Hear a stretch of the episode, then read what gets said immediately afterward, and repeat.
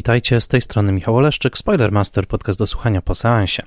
Witam Was w kolejnym odcinku podcastu, w którym opowiadam o kinie bez strachu przed spoilerami. Ja jestem wykładowcą Wydziału Artes Liberales Uniwersytetu Warszawskiego, a misją tego podcastu jest popularyzacja wysokojakościowej wiedzy o kinie. Podcast ten powstaje w całości po godzinach dzięki wsparciu moich patronek i patronów.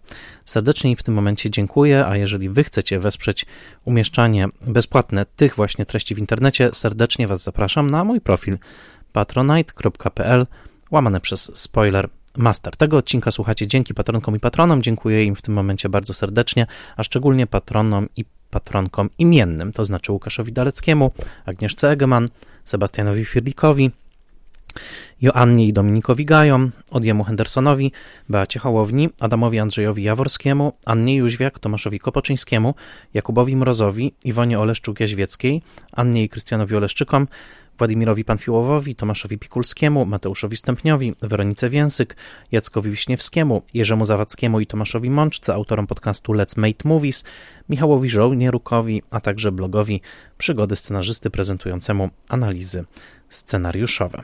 W dzisiejszym odcinku Spoiler Master Classic opowiem Wam o filmie pod tytułem Na samym dnie, w oryginale Deep End. Jest to film z roku 1970, wyreżyserowany przez Jerzego Skolimowskiego. Jest to film brytyjsko-niemiecki, rozgrywający się w Londynie, ale w dużej mierze nakręcony w Monachium. Film, który był znakomicie przyjęty w momencie swojej premiery. Między innymi amerykański krytyk Andrew Saris, mm, ojciec przeniesienia teorii autorskiej Kajedi Cinema na grunt amerykański, chwalił ten film pod niebiosa. Zacytuję później jego recenzję z The Village Voice. I był to film, który przypieczętował przekonanie wówczas bardzo gwałtownie rosnące mm, wśród amerykańskich i światowych krytyków filmowych, że Jerzy Skolimowski jest jednym z najważniejszych twórców światowego kina. Nagrywam ten odcinek w szczególnym momencie, w lutym roku 2023, e, w oczekiwaniu na rozdanie e, Oscarów. E, Jerzy Skolimowski jest w tym roku nominowany za film pod tytułem IO w kategorii najlepszego filmu międzynarodowego. Jest najstarszym reżyserem kiedykolwiek nominowanym w tej konkretnej kategorii. E, starsza tak w ogóle była tylko Anies Warda, którą nominowano za film Twarze plaże ale to była kategoria dokumentalna. Natomiast w kategorii filmów międzynarodowych Jerzy Skolimowski w momencie nagrywania mm, tego podcastu, oczekujący na 85. urodziny, które będą w maju, jest faktycznie mm, Nestorem, y, a jednocześnie, jak napisała Manola Dargis na łamach The New York Times, jednocześnie wybierając IO jako swój ulubiony film roku 2022, nie widziała filmu w tym ubiegłym roku, który byłby młodszy, który byłby bardziej pełny młodzieńczej energii. IO jest pewną wariacją na temat e, bresonowskiego osiołka z filmu Na los szczęścia Baltazarze, przy czym trudno o dwa różniejsze, bardziej skontrastowane temperamenty niż temperament wizualny i kreatywny y, Bressona. O, o, nim więcej opowiadałem wam w odcinku poświęconym na, y, filmowi Na los szczęścia Baltazarze. E, i Jerzego Skolimowskiego. E, Jerzy Skolimowski, e, który jest jednocześnie poetą, malarzem, aktorem, geniuszem, człowiekiem utalentowanym naprawdę w nieprawdopodobnej ilości kierunków, także znakomitym scenarzystą, stworzył w IO rodzaj ferii barw i kształtów, to jest to rodzaj doznania audiowizualnego, które nie ma nic wspólnego z czarno-białym światem ascety Bressona. Notabene dodam, że w międzyczasie, to znaczy po, już po nagraniu mojego odcinka o Na los szczęścia Baltazarze, ten film znalazł się w ofercie streamingowej HBO Max w Polsce razem z kilkoma innymi filmami Bressona. E, między innymi jest tam Muszet, e, Pieniądz. E, warto tam zajrzeć. Jest też proces Joanny Dark. Zupełnie niespodziewanie cała, cały pakiet filmów jednego z najbardziej ascetycznych e, i artystycznie wyrafinowanych, ale także wymagających twórców, wylądował w samym środku tej przecież bardzo komercyjnej platformy. Jest tam też Kieszonkowiec z 59 roku, więc daje tylko taki przypis, że obecnie te filmy można tam oglądać. Natomiast Jerzego Skolimowskiego, co jest wciąż, no powinno być przedmiotem wstydu dla nas wszystkich. Filmy nie są za dobrze dostępne w Polsce. Nie będę się dzisiaj nad tym rozwodził. Na platformie 35 mm online możecie oglądać film Bariera z 1966 roku, a na platformie Flix Classic obecnie na szczęście jest dostępny właśnie film, o którym Wam dzisiaj opowiem, czyli film na samym dnie Deep End. I jest to rodzaj historycznego momentu, dlatego że ten film bardzo długo nie był dostępny mm, i w świecie anglojęzycznym, gdzie powstrzymywały jego dystrybucję kwestie związane z prawami do muzyki w tym filmie. On ma znakomitą ścieżkę dźwiękową, jest piosenka Kata Stevensa i muzyka grupy Ken. E, przez wiele, wiele lat film nie mógł wyjść na mm, żadnym nośniku mm, home video, właśnie ze względu na te prawa muzyczne. E, to zmieniło się w 2011 roku, kiedy e, Brytyjski Instytut Filmowy w końcu wydał piękny Blu-ray i ten film w końcu trafił z powrotem do oficjalnego obiegu, ale w Polsce takiego Blu-raya, takiej płyty nigdy nie było i film pozostawał bardzo trudny do obejrzenia. Obecnie naprawdę jesteśmy już y, cyfrowymi szczęściarzami i możemy ten film legalnie właśnie na Flix Classics zobaczyć, więc serdecznie go polecam. Y, powiem więcej, że jest paradoksem, że twórca, który w tym momencie, no być może czeka na Oscara, kto wie, szanse wcale nie są, wcale nie są takie małe, mm, jest wciąż tak mało znany w Polsce, tak naprawdę. I ten odcinek ma to troszkę zmienić. Chcę wam powiedzieć więcej dzisiaj o Jerzym Skolimowskim, bo naprawdę mamy do czynienia z jedną z najbardziej niezwykłych, spektakularnych, oczywiście też zmiennych w czasie, ale całościowo jakże niezwykłych karier filmowych w historii kina. E, a mam wrażenie, że dla e, przeciętnego widza wciąż jest to nazwisko, które się kojarzy często z jakąś peryferią kina artystycznego naprawdę jest zadaniem nas wszystkich, edukatorów, e, nauczycieli, ludzi, którym leży na sercu polskie kino, właśnie to, żeby popularyzować wiedzę o Jerzym Skolimowskim i jego dokonaniach, bo no, nie ma drugiego polskiego twórcy, którego kariera tak różnorodnie zahaczałaby o tak wiele e, e, no, aspektów kinematografii światowej, a także o tak wiele spektakularnych nazwisk i zjawisk tego kina, bo Jerzy Skolimowski jest kimś, kto z jednej strony współpracował na przestrzeni swojej mm, długiej kariery z takimi aktorami, aktorkami jak e, Claudia Cardinale, mm, obecnie w IO Izabeli Per, mm, aktorami takimi jak Jeremy Irons, Alan Bates, lista jest naprawdę bardzo długa i zacna, a z drugiej strony, który sam jako aktor występował w filmach chociażby Davida Cronenberga we wschodnich obietnicach, w Avengers, czyli wystąpił w um, uniwersum Marvela, ale także chociażby w filmie Tima Bartona pod tytułem Marsjanie atakują. Przy czym z drugiej strony jako aktor występował także w filmach arthouse'owych, chociażby u Volkera Schlendorfa, czy w dobrym kinie popularnym, takim jak y, szpiegowskie Białe Noce Taylora Hackforda, gdzie y, wystąpił m.in. u boku Michaiła Barysznikowa. Wówczas recenzująca ten film na łamach New Yorkera, Pauline Kael żartobliwie dostrzegła podobieństwo w rysach twarzy Skolimowskiego z Zbigniewem Brzezińskim, który był swego czasu doradcą do spraw bezpieczeństwa narodowego prezydenta Cartera.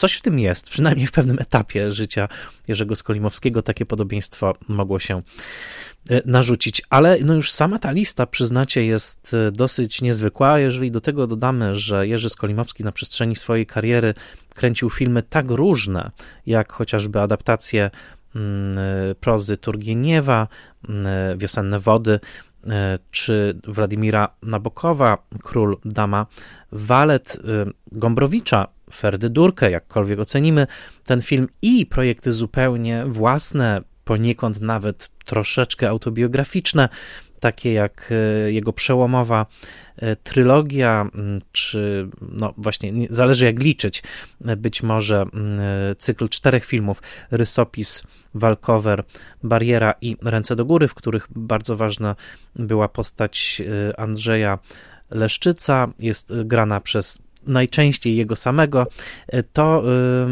no, tworzy się portret kogoś, kto w niesamowity sposób łączył bardzo wiele filmowych światów, bardzo wiele e, filmowych ról, e, a także był w swojej karierze i bokserem, i publikowanym poetą i malarzem, który jest e, znakomitym artystą wizualnym i także tę swoją malarską wrażliwość przelewał do kina. A zatem możemy powiedzieć o kimś naprawdę wszechstronnie uzdolnionym, kto te swoje bardzo liczne talenty i językowe, i wizualne, i aktorskie i też pewną, trzeba to powiedzieć, taką mm, joie de vivre, radość życia, mm, niespożyty apetyt, y, otwartość na wszystko i absolutny brak, brak kompleksów.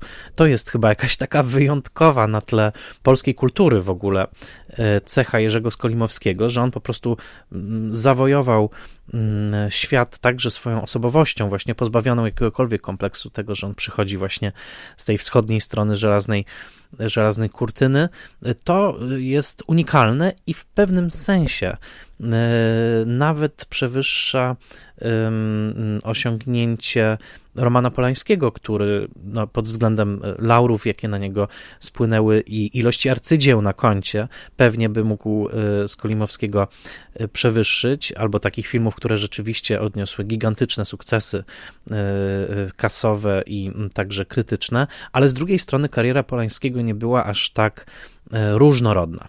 E, I to jest e, interesująca rzecz, którą należy zauważyć, że tak jak oczywiście Polański też występował w filmach innych twórców, tak Jerzy Skolimowski na tych bardzo różnych polach, takich właśnie jak literatura, malarstwo, film, aktorstwo, scenariopisarstwo, jak takie żywe srebro kina światowego, cały czas zmieniał się, znajdował nowe fascynacje, miejsca i na przestrzeni kilku dekad stworzył unikalną e, filmografię, która, powtórzę i tu domknę to kółko, jest wciąż dla nas za mało znana, więc uważam, że mm, patetycznie rzecz ujmując, każdy Polak, każda Polka, każdy komu e, bliskie sercu jest właśnie poznawanie polskiej kultury, powinien znać kluczowe filmy Jerzego Skolimowskiego, a moim zdaniem najlepszym jego filmem w karierze, choć on sam by się z tym nie zgodził, bo wskazywał w wywiadach na inne tytuły.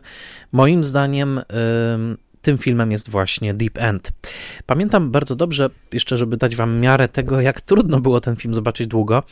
Pamiętam, że kiedy czyta, czytałem, no jako dorastający kinoman, kino wehikuł magiczny Adama Garbicza, to mm, tam na czele roku 1970, czyli jako ten film najważniejszy dla tego roku, było wymienione właśnie na samym dnie Skolimowskiego. No i to już bardzo mm, zainteresowało mnie i sprawiło, że miałem apetyt na ten film, ale naprawdę nigdzie go nie mogłem znaleźć. I około roku 2011, przed, na pewno przed 2011, yy, chyba w 2010, pojechałem do Anglii na konferencję naukową o polskim kinie, którą organizowała Ewa Mazierska i pamiętam, że tam e, przed jednym z właśnie z wystąpień prelegent mówił o Deep End, ale zapytał i poprosił, żeby na sali osoby podniosły ręce, które widziały ten film.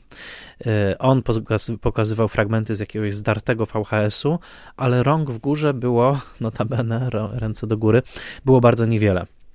I on wtedy powiedział: No właśnie, to jest takie przygnębiające, że to arcydzieło nie jest szerzej znane. Na szczęście jesteśmy już w troszkę innym punkcie.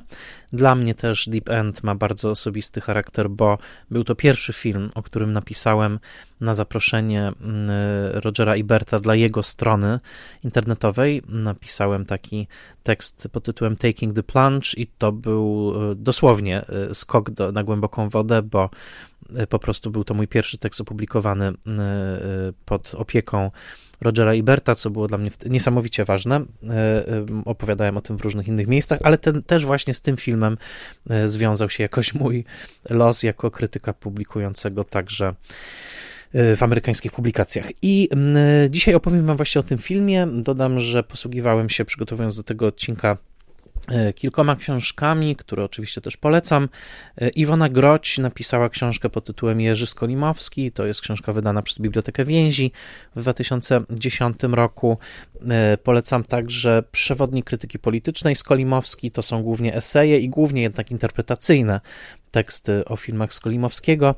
Anglojęzyczna książka Ewy Mazierskiej, Jerzy Skolimowski, The Cinema of a Nonconformist, jest jedyną całościową prezentacją tego kina w języku angielskim. A ja korzystałem jeszcze z tekstu Krzysztofa Teodora Teplica e, o Jerzym Skolimowskim, który ukazał się, uwaga, na łamach amerykańskiego Film Quarterly jesienią roku 1967, e, a także z książki Filipa Gańczaka pod tytułem Filmowcy w matni bezpieki. To jest ciekawa książka, która e, śledzi mm, no jakby relacje mm, tajnej policji i bezpieki w PRL-u z e, filmowcami. I jest tam też ciekawy rozdział poświęcony Skolimowskiemu, a w zasadzie takim rozlicznym próbom, jakie e, bezpieka podejmowała, żeby go mm, zwerbować, a on się temu bardzo sprytnie opierał. E, bardzo też interesujący rozdział, który rzuca światło na e, takie kluczowe lata e, życia Skolimowskiego pomiędzy rokiem 67 a 70 drugim, kiedy to w zasadzie z Polski wyjechał definitywnie, przynajmniej na jakiś, na, na, jakiś czas. I jest to też taki interesujący dokument historyczny, zresztą zawierający także obszerny, współczesny wywiad z Jerzym Skolimowskim, który komentuje E, tamte, mm, tamte wydarzenia. E, bardzo zabawnym szczegółem jest to, że w trakcie tych właśnie prób i, i rozlicznych rozmów, jakie prowadziła Bezpieka ze Skolimowskim, zanim w 76 roku sporządzono notatkę, w której wyraźnie mówi się, że po prostu no, nie, nie uda się go zwerbować do takiej współpracy, jakiej oni sobie życzyli, e, to Bezpieka nadała mu także pseudonim i ten pseudonim brzmiał JO. I to, to, że wygląda to trochę jak IO, jest oczywiście czystym przypadkiem, ale też myślę, że takim ironicznym chichotem e, historii e, teraz wszyscy trzymamy e, kciuki właśnie za to, żeby IO dumnie pomaszerowało swoim oślim krokiem po, po Oscara. Deep End to jest film z roku 1970 i jest to czas w karierze Skolimowskiego, w którym jego kariera rzeczywiście rozgałęzia się bardzo międzynarodowo, ale jest to też czas już po starciu z mechanizmami i aparatem cenzury e, PRL-u, które rozegrało się wokół jego filmu Ręce do góry. I teraz krótki wstęp. Jerzy Skolimowski urodził się 5 maja 1938 roku e, w Łodzi. E, mimo, że co do tej daty były pewne kontrowersje, ale jest to data, e, data właściwa. Więcej o tych kontrowersjach przeczytacie u Iwony, Iwony Groć. I pochodził z ciekawej rodziny. Ja przeczytam teraz fragment książki Iwony Groć, właśnie dotyczący biografii reżysera. Mianowicie Iwona Groć pisze, pisze tak.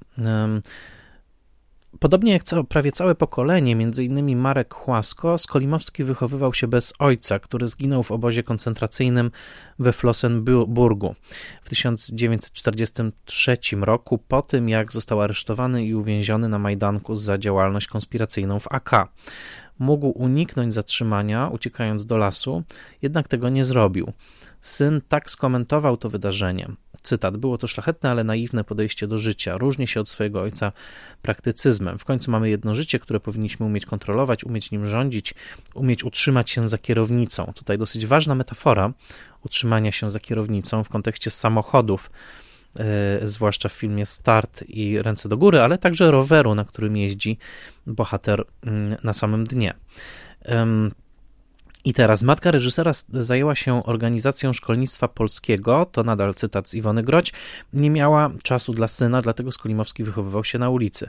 W czasie okupacji przeszedł wszystkie możliwe choroby dziecięce i do tego jeszcze zapalenie opon mózgowych, dlatego po wojnie matka sfałszowała jego metrykę, dzięki czemu zakwalifikował się na wyjazd do e, Szwajcarii.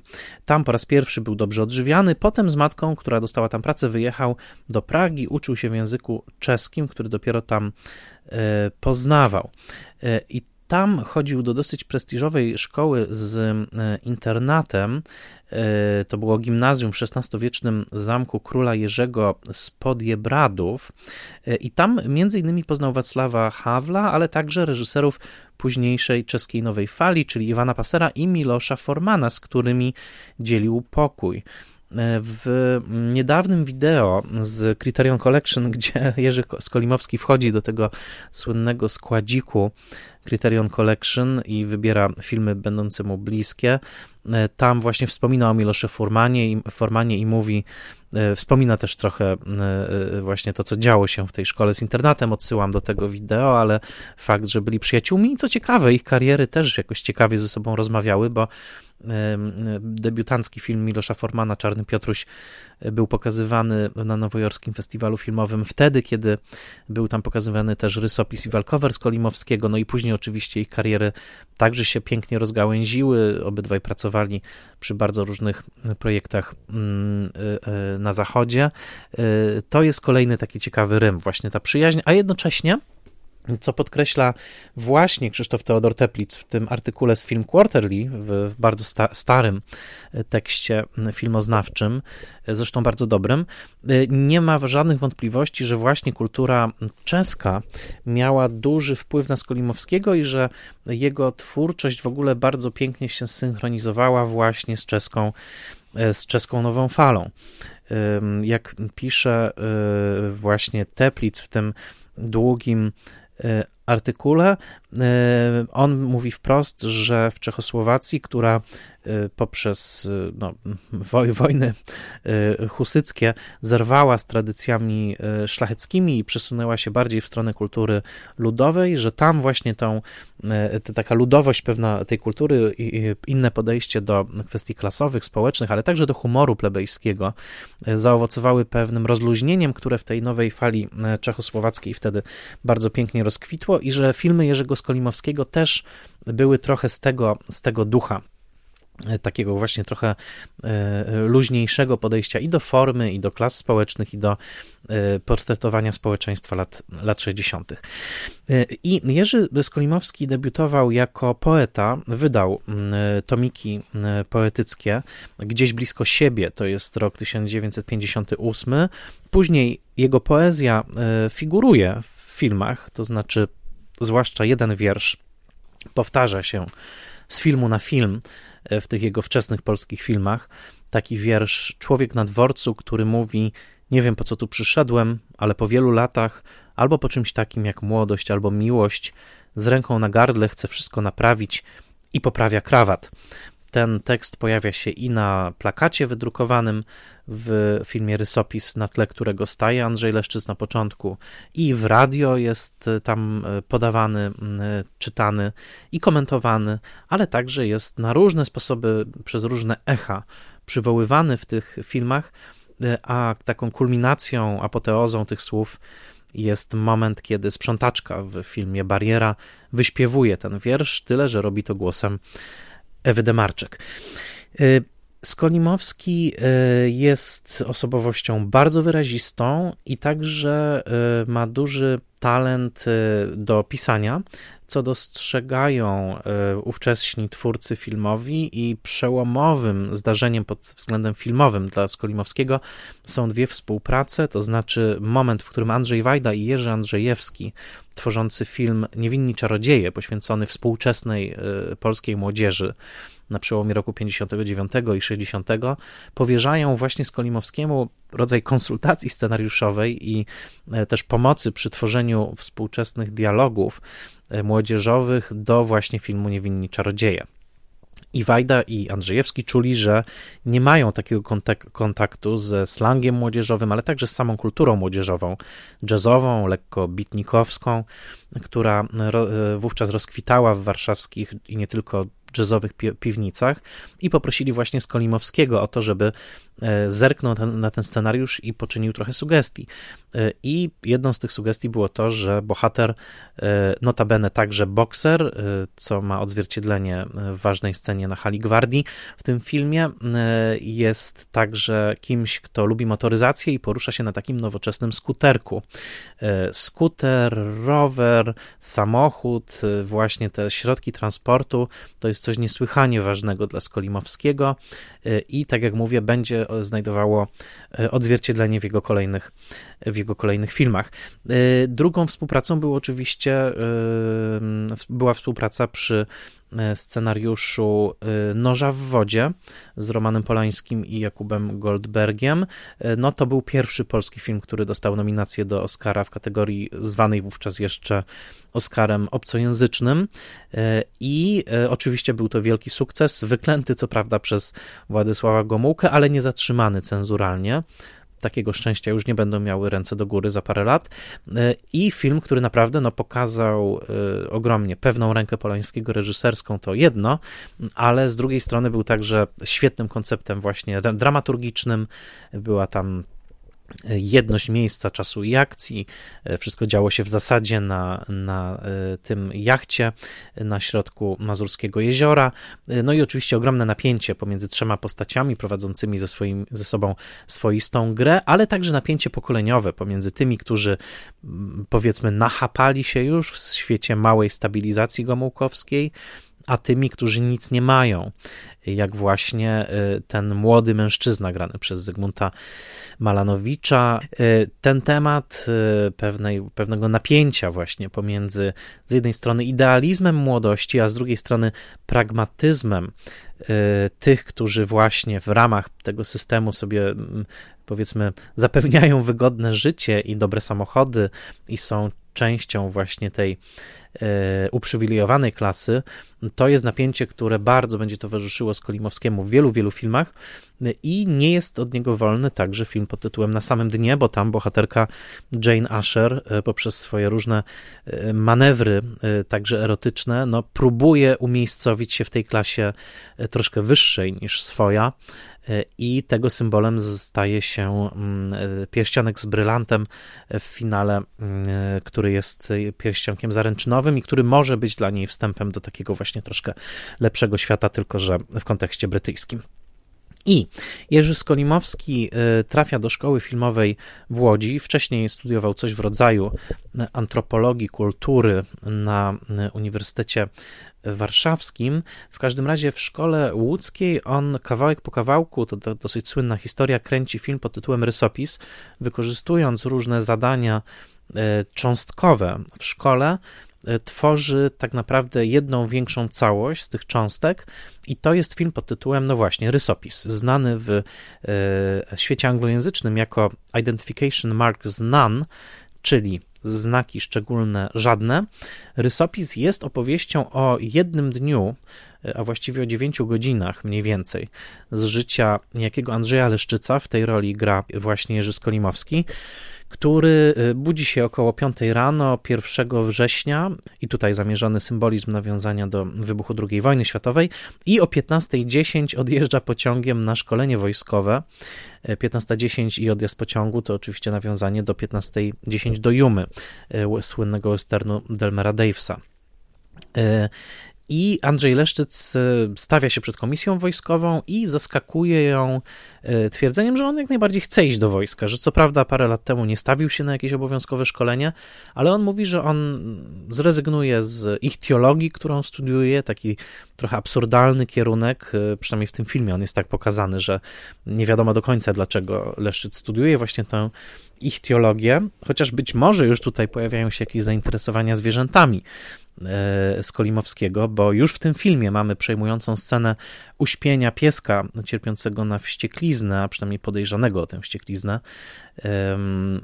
Piesek ze wścieklizną potem pojawi się także w starcie, no a przecież koniec końców także Io jest zwierzakiem, więc kto wie, czy ta ich teologia nie jest jakoś prorocza. W każdym razie e, Leszczyc zaskakuje komisję w takiej bardzo emblematycznej scenie rysopisu, kiedy to jesteśmy w głowie Leszczyca i patrzymy na wprost y, właśnie w oczy komisji, która jakby trochę nas egzaminuje.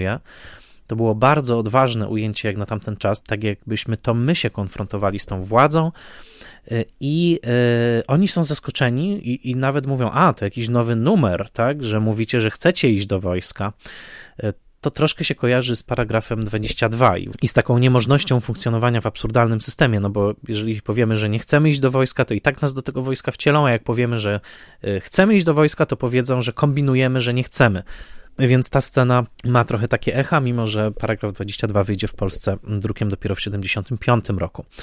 Y, tak czy owak, y, Leszczyc porusza się po tej absurdalnej rzeczywistości, właśnie tej małej stabilizacji gomułkowskiej, takiego niby konsensusu społecznego, ale w takiej społeczności właśnie skarlałej, w której kumple Leszczyca prowadzą coś w rodzaju zakładów y, zahaczających o stręczycielstwo, a większość kluczowych kobiet w filmie granych jest przez jedną i tą samą aktorkę, to znaczy przez Elżbietę Czyżewską, y, która występuje tutaj w aż potrójnej roli, to znaczy partnerki, a być może nawet żony Andrzeja Leszczyca, E, dziewczyny spotkanej na ich teologii, która właśnie dostała się na tę ich teologię, kiedy, e, kiedy Leszczyc z niej rezygnuje, i tajemniczej dziewczyny w dużym mieszkaniu, która właśnie być może jest stręczona w ramach tych dziwnych zakładów e, z niejakim Mundkiem, kumplem, ale koniec końców antagonistą tego, tego filmu.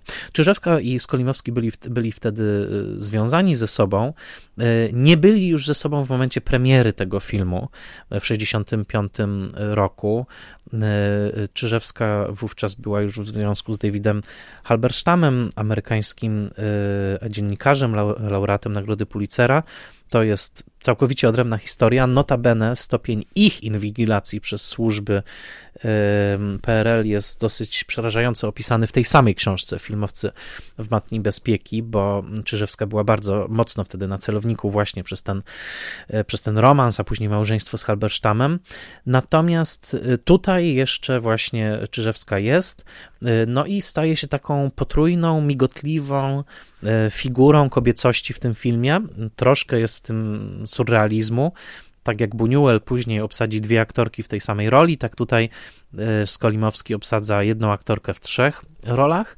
E, i rysopis był niebywale niebywale wyrazistym e, debiutem, przy czym co ciekawe na ekrany trafił on nieco później niż film Walkover, czyli de facto późniejszy film Skolimowskiego, który ukończył troszkę później, który jest tematycznie zrośnięty z rysopisem, też opowiada o Leszczycu, właściwie pokazuje dokąd dojechał Leszczyc e, pociągiem i co tam się mu później przydarzyło, chociaż tam jest bardziej rozwinięty wątek bokserski, jak sam tytuł wskazuje. W każdym razie Walkover miał swoją premierę 4 e, czerwca 1965 roku, a e, rysopis wszedł na ekrany w listopadzie 1965 roku, więc tutaj takie małe przesunięcie chronologiczne, a jednocześnie przez to te filmy troszkę zrosły się w opinii publicznej w jeden film i było bardzo wyraźne, wyraźne że po prostu mm, Skolimowski ma swój bardzo wyrazisty język, e, oparty na mm, często długich ujęciach,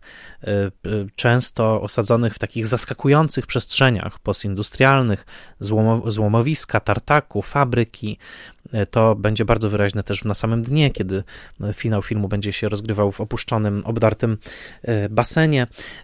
I także oczywiście ogromny talent dla lekko surrealistycznych dialogów, które parodiowały współczesną, nową przełomowe lat 60., jej język propagandowy, reklamowy, ale także język codzienności po prostu, e, nie tylko PRL-owskiej, to wszystko było niesłychanie wyraziste, a jako, że w centrum stał sam Skolimowski jako leszczyzn, no to było dosyć jasne, że jest to także no, nawet nie tyle autobiograficzne, co mam tutaj do czynienia z jakąś taką bardzo osobistą wypowiedzią autora przez duże A, kogoś, kto pisze swoje filmy, reżyseruje, występuje w nich, a jednocześnie nadaje im ten bardzo, bardzo oryginalny rys. E, w 1965 roku i rysopis, i walkover zostały pokazane na nowojorskim festiwalu filmowym. E, wtedy między innymi był tam także Miloš Forman, ale był też jeden inny reżyser, który jako jedyny w tym programie nowojorskiego festiwalu miał także swoje dwa E, filmy. I to był Jean-Luc Godard, który w 1965 roku na nowojorskim festiwalu pokazywał Żołnierzyka i Alphaville. I e, Godard wtedy był zachwycony filmami Skolimowskiego.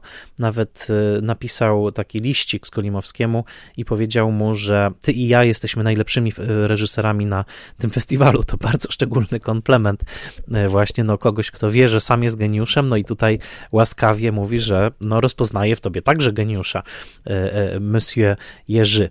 E, to był komplement Godarda, ale no, coś było na rzeczy. Rzeczywiście, jeżeli zestawić Godarda i Skolimowskiego ze sobą w tamtym czasie, to mamy do czynienia z dwoma bardzo, bardzo dynamicznymi, wszechstronnymi, obrazoburczymi, idącymi w poprzek talentami.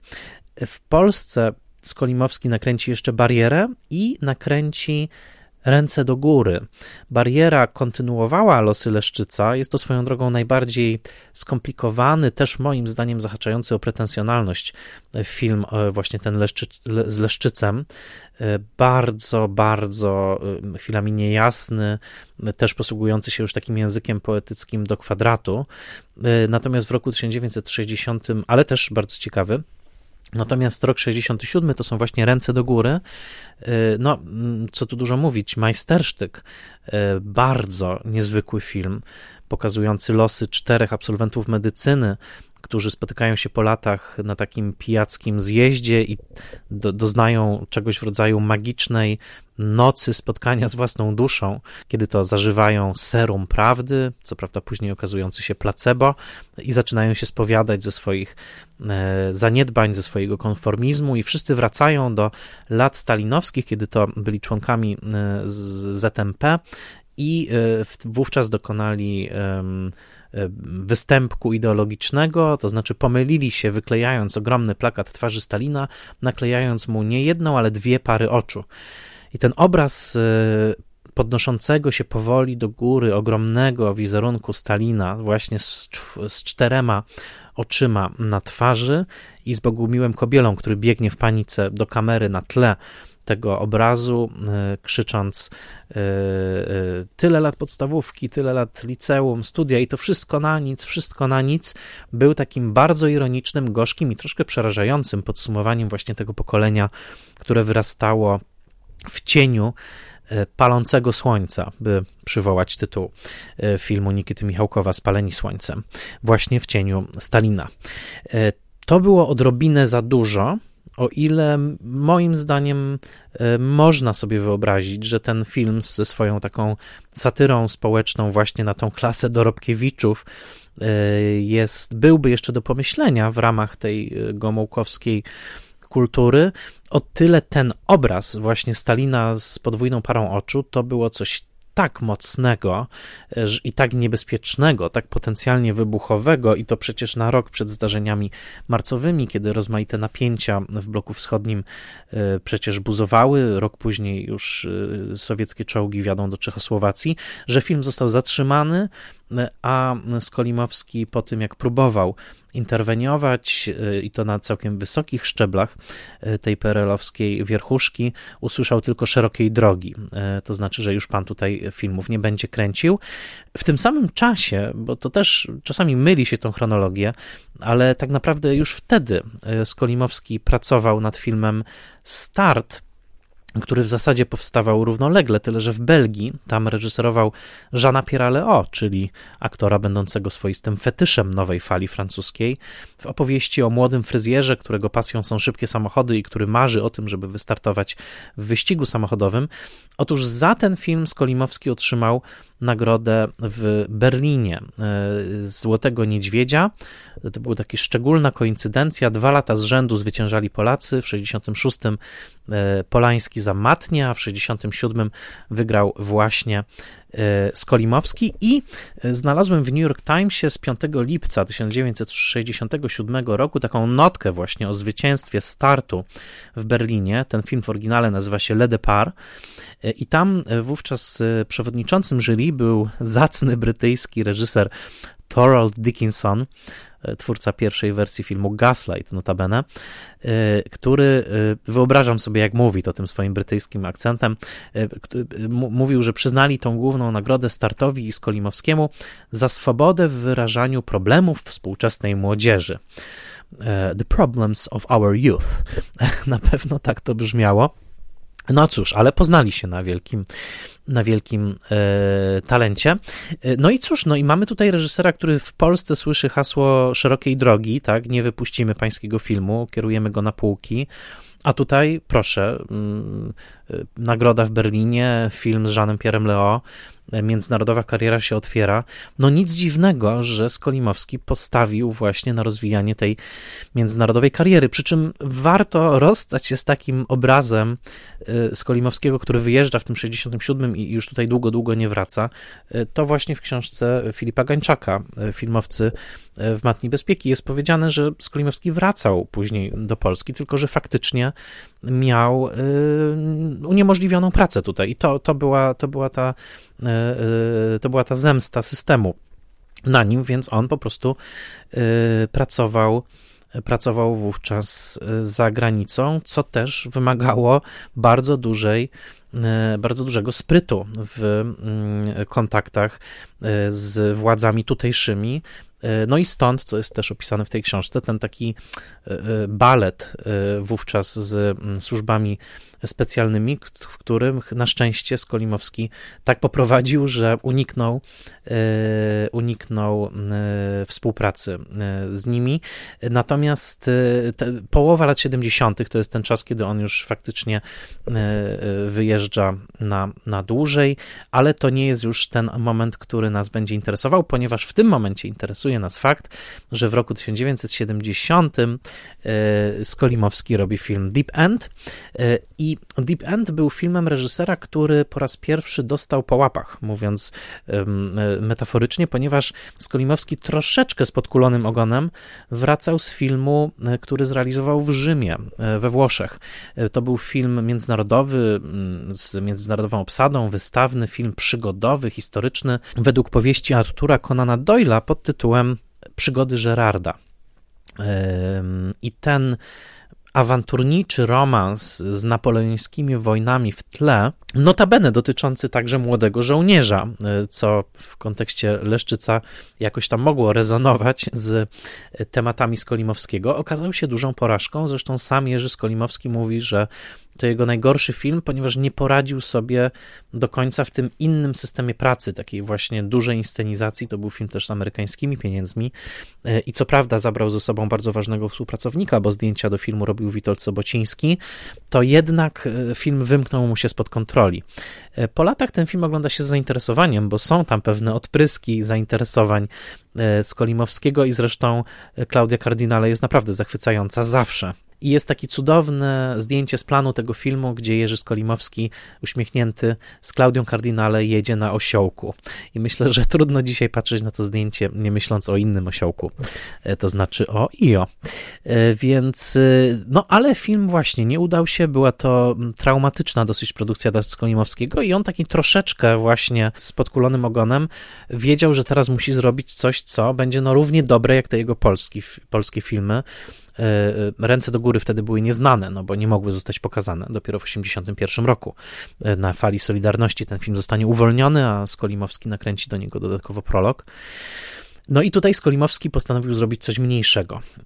I, i, i jesteśmy w tym momencie, w którym Skolimowski zabiera się do realizacji na samym dnie. To był film z pieniędzmi brytyjskimi i niemieckimi. Scenariusz napisał Skolimowski z Jerzym Gruzą i z Bogusławem Sulikiem. Gruza oczywiście zapisał się w naszych sercach na zawsze jako twórca 40-latka, najsłynniejszego polskiego sitcomu, chciałoby się powiedzieć, a jednocześnie pokoleniowego portretu, ale także jako reżyser fantastycznego Dzięcioła, który ma spore podobieństwa z e, na samym dnie, przynajmniej tematyczne. Obydwa są o frustracji erotycznej, tylko że na samym dnie jest o frustracji erotycznej młodzieńca, a e, dzięcioł jest o wieku średnim. E, obydwa też mają niesamowite piękne, wielkie blondyny w postaci Diany Dors i Violetty Villas odpowiednio w Dzięciole. A y, drugim współscenarzystą był Bolesław Sulik, który później w latach 90. będzie przewodniczącym Krajowej Rady Radiofonii i Telewizji. W każdym razie y, Sulik tutaj też jest jednym ze scenarzystów. No i cóż powiedzieć, film jest o młodym chłopaku. Y, gra go John Mulder Brown. Chłopak nazywa się Mike i jest raczej z robotniczej rodziny. Dostaje pracę w łaźni miejskiej w Londynie. Ta łaźnia jest takim dziwnym, odrapanym E, miejscem, jednocześnie w, utrzymanym w takich papuzich, zielonych głównie kolorach. E, zdarzają się tutaj takie mocne efekty kolorystyczne i poznaje fascynującą, piękną Susan, dziewczynę też z klasy robotniczej, na to wskazuje jej akcent, który Jane Asher musiała udawać, ponieważ była z wyższej kasty brytyjskiej. Była swoją drogą przez długie lata, ale już nie wówczas, dziewczyną Paula McCartneya i grała grała m.in. w takich filmach jak Alfie. Otóż Mike jest zafascynowany Susan, a Susan pogrywa sobie z Mike'iem. I cały film jest y, historią właśnie tego dziwnego starcia. Młodego chłopaka, jeszcze niedoświadczonego seksualnie, i tej dziewczyny, która już jest bardzo doświadczona seksualnie, i z tym chłopakiem gra. To znaczy, raz go do siebie przyciąga, raz go do siebie odpycha. Jest w tym jednocześnie fascynująca i okrutna. I ta dynamika przyciągania i odpychania, jednocześnie z tą wiedzą, że ona e, wie o tym, że musi wydostać się jakoś z tej swojej klasy niższej i że najpewniej drogą do tego będzie intratne małżeństwo, e, to wszystko wprowadza tutaj takie napięcia. Jednocześnie jest to historia o tym, w jaki sposób ten chłopak uczy się. Jest bardzo pojętym uczniem, ponieważ w starciu z Susan która tak często sięga po wyrachowane środki, często okrutne, e, on także staje się coraz to bardziej wyrafinowany w swoich działaniach. Jest to świetnie pokazane, bo na, na, naszych oczach on traci tę swoją taką niewinność i na przykład uczy się oszukiwać e, klientki, e, nalewając im innego szamponu, e, a w pewnym momencie także, kiedy już zarabia swoje pierwsze pieniądze, rusza w nocny Londyn w rytm muzyki Ken. No i to jest naprawdę niesamowita sekwencja takiego właśnie uwiedzenia przez wielkie lubieżne miasto, e, tutaj świetnie uchwycone kamerą Charlie'ego Steinbergera. Film kończy się jednym z najsłynniejszych w karierze Skolimowskiego chwytów, to znaczy taką niesamowitą sekwencją, kiedy Susan gubi brylant z pierścionka ofiarowanego jej przez narzeczonego. Otóż gubi go w śniegu To jest genialny pomysł. Skolimowski mówi w ogóle, że od tego się zaczął pomysł na ten film. Od tej wizji, co by było, gdyby w śniegu zgubić brylant. No jak go znaleźć, tak, skoro jest e, przezroczysty w tym e, przezroczystym śniegu. I e, Susan i Mike poszukują tego brylantu, zabierają w takich wielkich, brudnych workach ogromną górę śniegu do basenu i tam topią ten śnieg kawałek po kawałku, czajnik po czajniku i przepuszczają tę wodę przez pończochę, żeby w końcu odnaleźć brylant. Ten brylant odnaleziony przez Majka staje, staje się nagle erotyczną walutą i propozycją. Mianowicie oddam ci brylant, jeżeli w końcu odpowiesz na mój erotyczny głód. I to, co się dzieje później, jest jednocześnie cyniczne i tragiczne, ten film ma tragiczny finał. Przypadkowa śmierć e, e, Susan e, w wodzie w której dokonuje się ostateczna wizja senna Majka, gdzie przytula się do martwego, krwawiącego ciała Susan, jest takim mocnym akcentem na koniec filmu, który swoją drogą sprawił, że część publiczności premierowej, zwłaszcza w San Francisco, wtedy nastawionym bardzo kontrkulturowo, radośnie, wywrotowo, odrzuciła ten film, ponieważ uznała, że pierwsze półtorej godziny to fantastyczna erotyczna komedia, a finał jest niesłusznie mroczny. Jerzy Skolimowski już wówczas mówił, że zupełnie mylicie się w swojej ocenie, ponieważ bez tego mrocznego finału, bez wyraźnego podkreślenia, że właśnie seksualność łączy się ze śmiercią i nasze pragnienia mają tą swoją mroczną stronę, no to, to cały film nie miałby sensu, gdyby był tylko taką wesołą komedyjką erotyczną w rodzaju Richarda Lestera, chociażby sposobu na kobiety.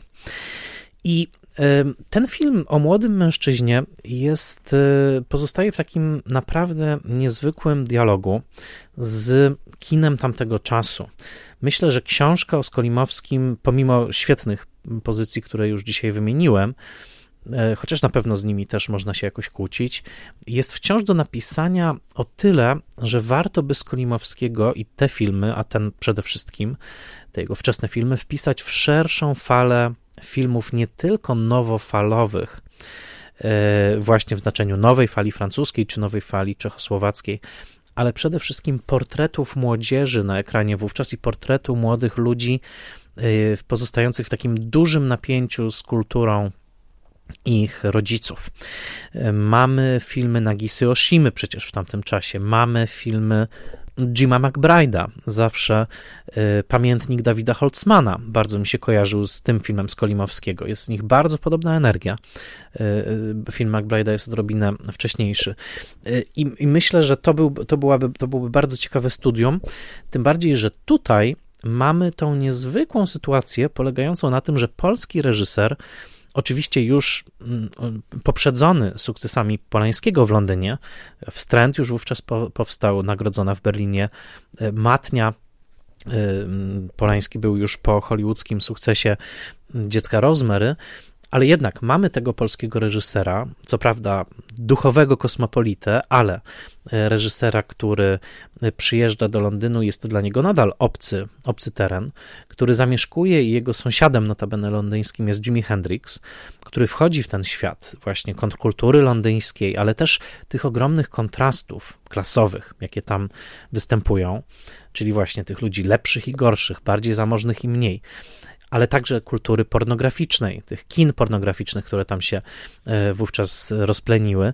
E, I robi film, który jest tak bardzo wyrazisty, tak bardzo oryginalny, który zawiera w sobie także malarskie inklinacje Skolimowskiego, bo to nie jest przypadek, że łaźnia jest tutaj wymalowana w tak wyraziste kolory i nie jest także przypadkiem powracający przez cały film motyw czerwieni, czy to ściekającej po rowerze w pierwszej scenie i zaczerwieniającej cały ekran, czy później, kiedy to niespodziewane uderzenie pędzla nagle zmienia zieloną ścianę sauny w właśnie ścianę czerwoną, czy to oczywiście w finale, kiedy krew Susan e, barwi niebieską wodę na czerwono. Ten film jest niezwykłą wizualną e, przygodą. Pamiętam, że w dokumencie o realizacji tego filmu, który BFI umieściło na Blu-rayu z tym filmem i który można też oglądać na YouTubie, nazywa się on Starting Out, co było oryginalnym tytułem filmu, zanim stał się Deep Endem, czyli dosłownie startując, zaczynając, no niemalże jak Le Depart, prawda? Start.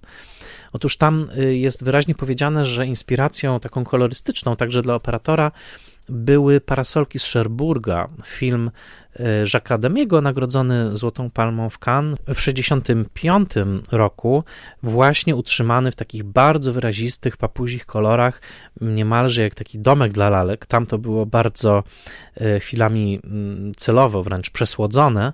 Tutaj, i to jest prawdziwy geniusz Skolimowskiego, ta słodycz tej stylizacji, to znaczy właśnie kanarkowy płaszcz e, przeciwdeszczowy Jane Asher, zielone ściany sauny, te chlapnięcia czerwieni tu i tam, e, czy nagły polokowski niemal brysk bieli, kiedy to e, gaśnica e, wytryskuje e, pianę na podłogę łaźni, co też jest tutaj symbolem seksualnym dosyć jasnym. To wszystko, te, te właśnie dotknięcia malarskie z Kolimowskiego są jednocześnie wymieszane z brudem tej łaźni, bo ona jest dosyć obrzydliwa. Myślę, że dzisiejszych standardów higienicznych na pewno by nie przeszła. Jest taka właśnie lekko znoszona, lekko ukruszona, lekko brudnawa, tak samo jak basen, którego ściany są odrapane, właśnie takie już nie pierwszej świeżości.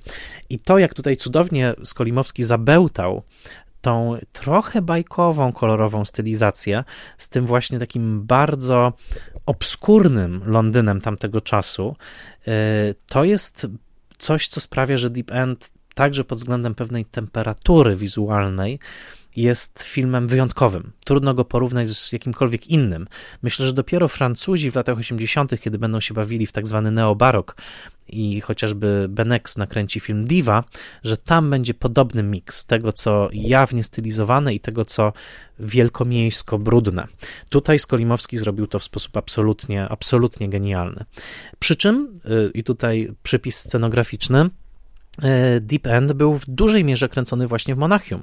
Nie tylko pieniądze były częściowo niemieckie, nie tylko operator Charlie Steinberger był Niemcem, ale także wnętrza łaźni, z wyjątkiem wnętrza basenu, bo to była Anglia, były kręcone w Müllerysie Volksbad, to znaczy w pięknej e, łaźni miejskiej z roku 1901. Możecie zobaczyć zdjęcia w internecie, naprawdę takiej pałacowej niemal, e, z której no, emanuje e, taka, chciałby się powiedzieć, pruska chwała pięknej architektury miejskiej.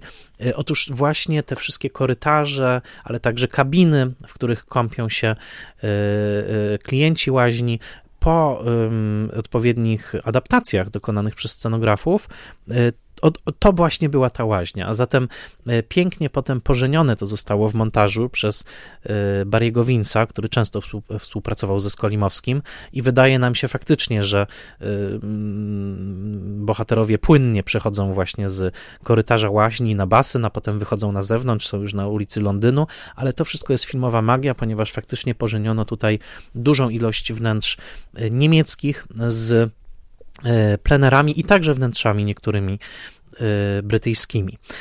E, osobną warstwą filmu są bardzo ciekawe rodzynki polskie, ponieważ to jest jednak trzech panów scenarzystów z Polski, którzy no, też lubią sobie pożartować i nie tylko Skolimowski sam pojawia się w metrze londyńskim i czyta dosyć E, z taką pasją Trybunę Ludu, co na pewno było znakiem dla e, polskiej publiczności tamtego czasu i żartem, bo właśnie Skolimowski zaczytany w Trybunę Ludu na chwilę po tym, jak cenzura zatrzymała mu ręce do góry, no to, to, musiał, być, to musiał być żart.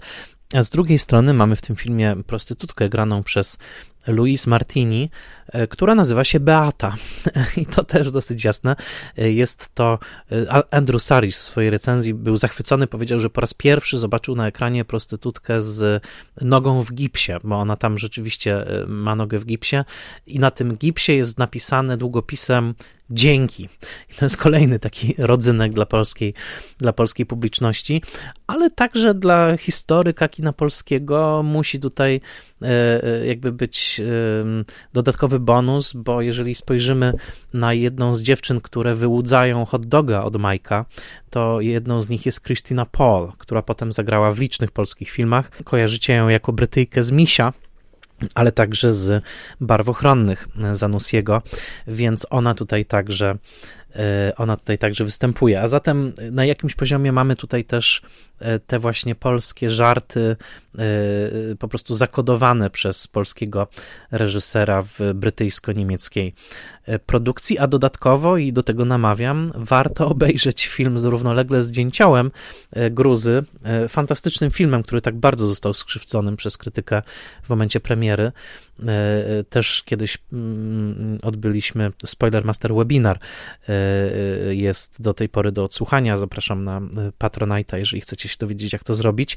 Y, w każdym razie, no, Dzięcioł jest bardzo pokrewnym filmem temu. I co ciekawe, na platformie 35 mm online znalazłem kronikę filmową, gdzie Jerzy Skolimowski odwiedza Jerzego Gruzę na planie Dzięcioła. E, I e, bardzo ciekawe są rymy, także w tym, jak Mike właśnie podąża tymi ciemnymi nowojorskimi ulicami pomiędzy właśnie prostytutkami i kinami porno a, a, biedny bohater filmu Dzięcioł, grany przez cudownego Wiesława Gołasa, ma tylko i wyłącznie pod tym względem do dyspozycji e, orgię rozgrywającą się w bloku naprzeciwko na osiedlu za Żelazną Bramą w Warszawie, gdzie może się przyglądać przez lornetkę jakiejś przedziwnej orgii. No, e, tymczasem Mike miał do dyspozycji niecne rozrywki o, o wiele większego kalibru w owym Londynie tamtego czasu. Ten film y, spodobał się bardzo wielu ludziom, miał świetny odbiór. Y, Andrew Saris napisał o nim wprost, że to jest film, y, który przewyższa wiele o, o, nawet wybitnych osiągnięć kina współczesnego, bo Saris no, nie oszczędzał się w swojej w superlatywach, które tutaj przytoczył w swojej recenzji. E, napisał tak. Jerzy Skolimowski w, na samym dnie w końcu uruchomił naraz wszystkie swoje talenty. Jest tu namiętność bez histerii, inteligencja bez cynizmu, a także współczucie bez czułostkowości. Na samym dnie zawiera najlepsze elementy Godarda, Truffaut i Polańskiego, ale przewyższa ich osiągnięcia. Uwaga, e, tak naprawdę jest to prawdziwe dzieło geniuszu, zarówno na planie wizualnym, jak i psychologicznym. W tej samej recenzji y, pisze proroczo Saris, mianowicie y, pisze, pisze tak. Y, temat Skolimowskiego, czyli człowieka antysocjalistycznego, jak tutaj pisze, który, któremu marzą się zakazane przyjemności ciała i zmysłów, i konsumpcji, to jest coś, co u Skolimowskiego występuje od samego początku. I tutaj bardzo prorocze, ciekawe zdanie. Tak naprawdę w szarym, nowym świecie wschodniej Europy nigdy nie było miejsca na temperament równie nienasycony jak temperament Skolimowskiego. Musiał pojechać na zachód, do wolnego świata, gdzie mężczyźni i kobiety mogą tworzyć swoje własne piekła, a system ich dobrotliwie lekceważy. W tym świecie ludzie są architektami swoich własnych piekieł i swoich własnych namiętnych upadków w dół. No, bardzo ciekawe słowa, bo to nie jest tak, że Saris mówi, że Zachód jest dobry, Wschód jest zły, tylko mówi, że na Zachodzie w tamtym czasie tej zimnowojennej E, rzeczywistości. E, wolność Zachodu polegała właśnie na tym, żeby konstruować swoje własne piekła, jak sam mówi. E, I tutaj Mike jest właśnie kimś takim, jest niewinnym chłopakiem, który jest nagle wystawiony na te wszystkie pokusy Londynu tamtego czasu i na pewno w spojrzeniu Skolimowskiego fascy z fascynacją, a jednocześnie chwilami z lękiem na ten świat jest coś bardzo E, bardzo osobistego. E, jedną z najbardziej uważnych widzek tego filmu okazała się Agnieszka Osiecka. Na łamach polityki z 27 lutego 1971 roku i ten fra fragment zawdzięczam e, czujności Klary Cykosz, polecam jej publikację krytyczki filmowej laureatki Nagrody Mentraka. Ona przesłała mi ten tekst właśnie, w którym E, pod tytułem Londyniątko, gdzie Agnieszka Osiecka opisuje swoje doświadczenia z Londynu w tamtym czasie. Swoją drogą przypomniał mi ten tekst, jak rewelacyjne pióro miała Osiecka. Wiem, że to żadne odkrycie, ale troszkę o tym zapomniałem, a ona pisała naprawdę genialnie. I tak się składa, że Osiecka pisze także o filmach, które ogląda w Londynie, między innymi świetnie recenzuje Easy Ridera, Swobodnego Jeźdźca, ale pisze także tak. O 11 wieczorem w ramach imprez Cinema City zaczął się pokaz filmu Deep End z Kolimowskiego w okrągłej budzie koło Chalk Farm. Ponury kraniec Londynu, wygwizdów, gdzie diabeł przebrany za murzyna, przepraszam, mówi dobranoc, ale w Roundhouse zawsze coś się dzieje. E, kiedy przyszliśmy, trwało jeszcze spotkanie z Polańskim i ze Skolimowskim. E, miotałam się z kotarą, kiedy dobiegł nas dyszkant Romana. Polska to też Europa. I przychylny śmiech na sali. No więc trwało jeszcze spotkanie. Pytania agresywne, prędkie, coś z atmosfery naszych dawnych dyskusji po spektaklach studenckich. Kłótnia o czerwone ciałka w naszej krwi. 55, 56. Szkoda, że u nas zrobiło się teraz na imprezach strasznie sztywno, oficjalnie, prawie elegancko. Film Jerzego Skolimowskiego, Deep End, piękny. Może nie taki ważki, ale piękny. Zresztą, co to za kryterium? Ważki. Socrealizm się kłania. Scenarzysta Bolesław Sulik powiada, że w zamierzeniu miała być to krytyka tolerancyjnego społeczeństwa, permissive society, że niby to jest takie świetne społeczeństwo, niby wszystko w nim pięknie gra i nie odbywają się sądy czarownic nad kochankami. Ale kiedy pojawi się prawdziwe uczucie, to takie społeczeństwo nie pomaga, przeciwnie, nic nie rozumie i psuje wszystko. Wydaje się, że w tym społeczeństwie dwaj ludzie z szafą nie doświadczają wrogości, lecz obojętności, lodu. Też pięknie ale może to jest wszystko głębia pod mostem.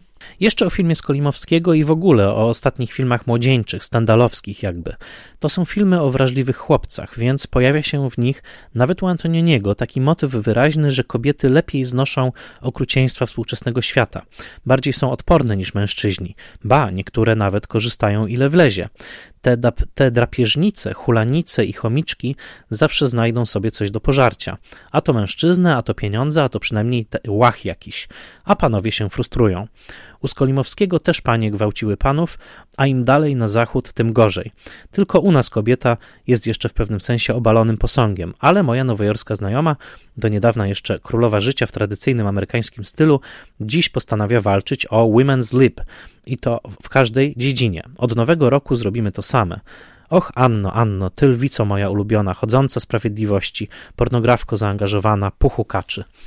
Niesamowicie wspaniała eseistka y, y, Agnieszka Osiecka i trochę tęsknię za takim lekkim y, podejściem do opisywania przemian współczesnego świata. Mam wrażenie, że dzisiaj jesteśmy o wiele, o wiele, wiele za poważni, jak powiedziałaby Agnieszka Osiecka co to za kryterium? Ważki. Socrealizm się kłania, ale to odrębny temat. Tak czy owak, myślę, że dostrzegła tutaj coś interesującego, to znaczy to napięcie opisie społeczeństwa e, zachodniego przez właśnie twórców z Polski, a jednocześnie z tak ogromną domieszką e, wrażliwości współtwórców w postaci czy to Jane Asher, czy to właśnie Moldera Browna, czy to znakomitej muzyki Kata Stevensa i grupy Kan, która E, tutaj tak wspaniale zafunkcjonowała. Ale mówiąc o tej scenie, tutaj jak Osiecka pisze, panie gwałciły panów, oczywiście chodzi o scenę, która być może z całego Deep End stała się najsłynniejsza. To jest scena, w której e, Diana Dors, czyli brytyjska Marilyn Monroe,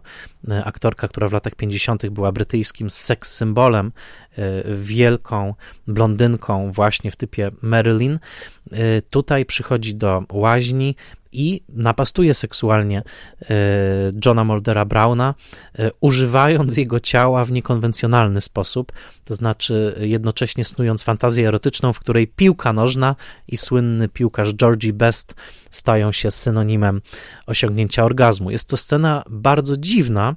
E, zestawiłbym ją może jest taką komediową wersją o wiele bardziej y, strasznej i ponurej sceny y, dziwnego, erotycznego spotkania w filmie Blue Velvet między Izabelą Rossellini i Denisem Hopperem.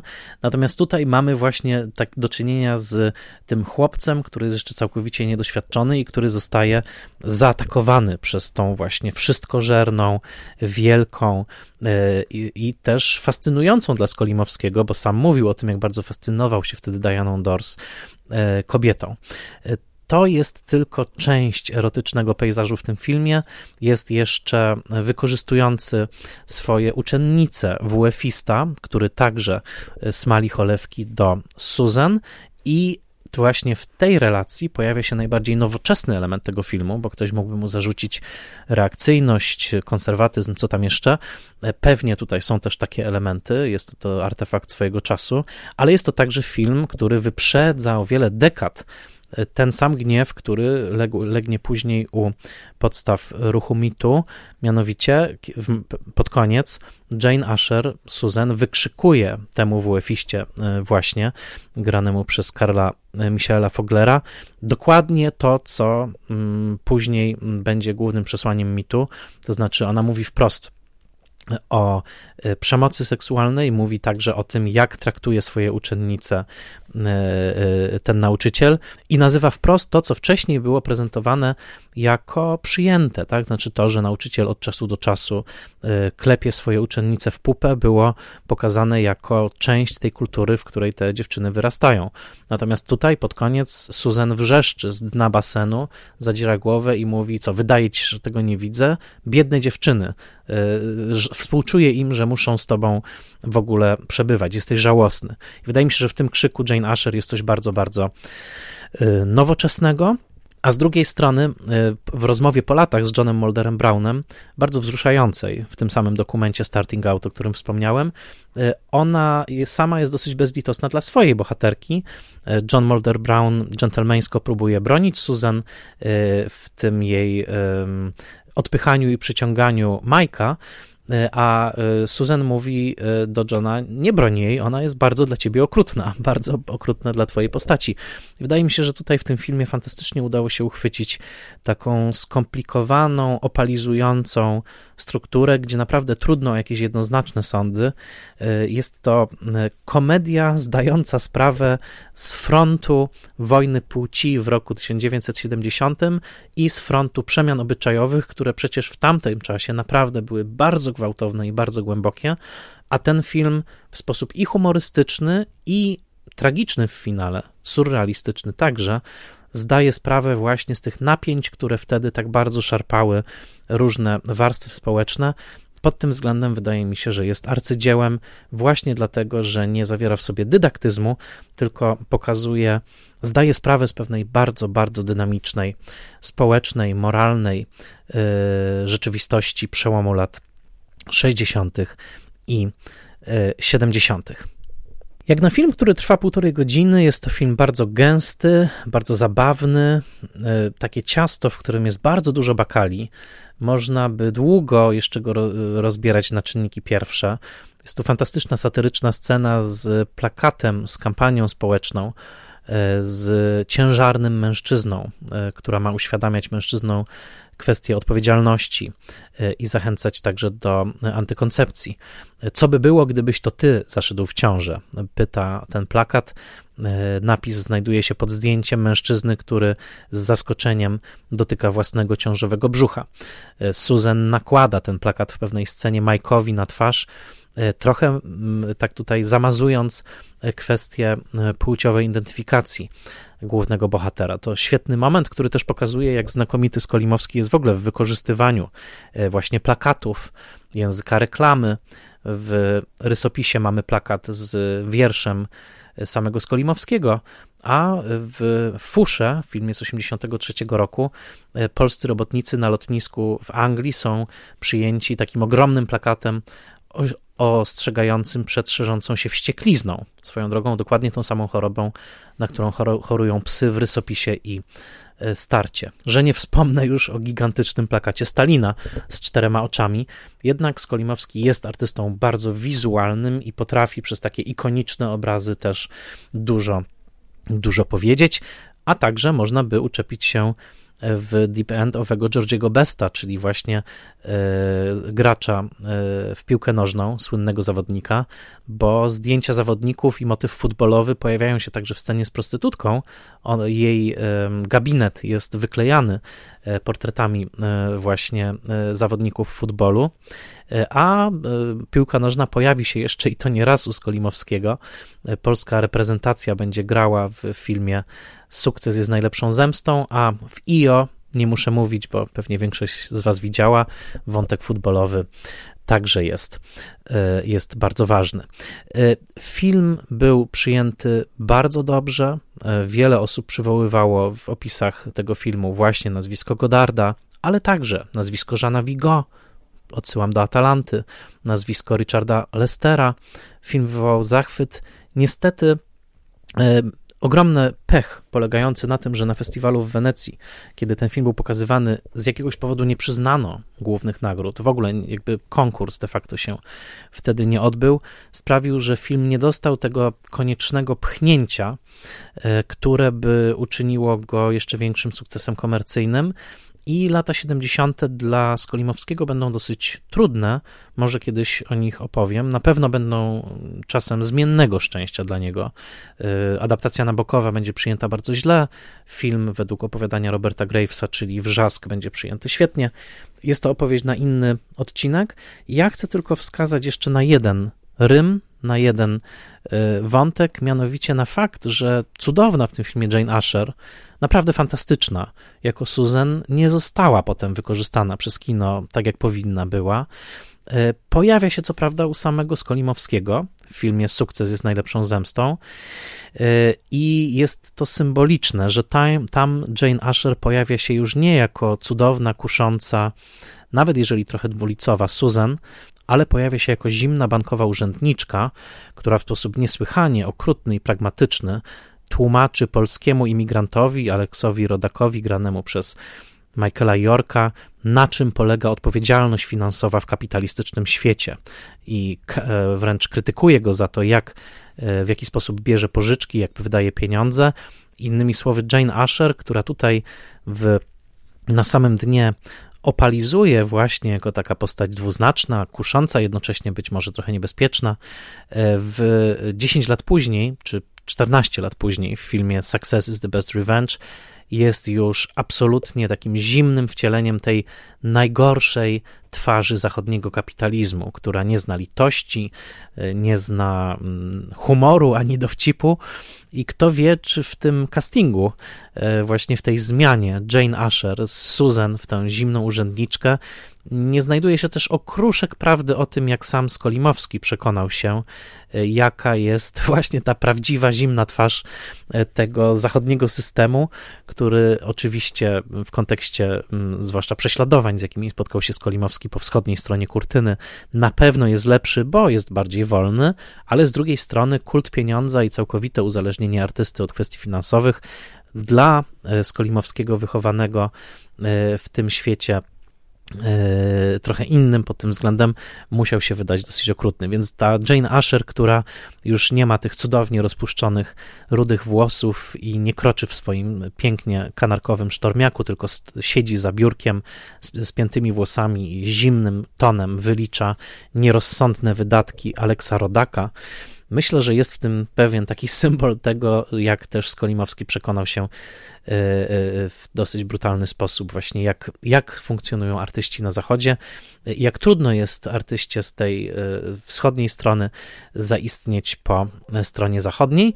Najfajniejsze w tym wszystkim jest to, że historia ma swój happy end w postaci Oscarowej nominacji. Ktoś mógłby powiedzieć, sukces jest najlepszą zemstą.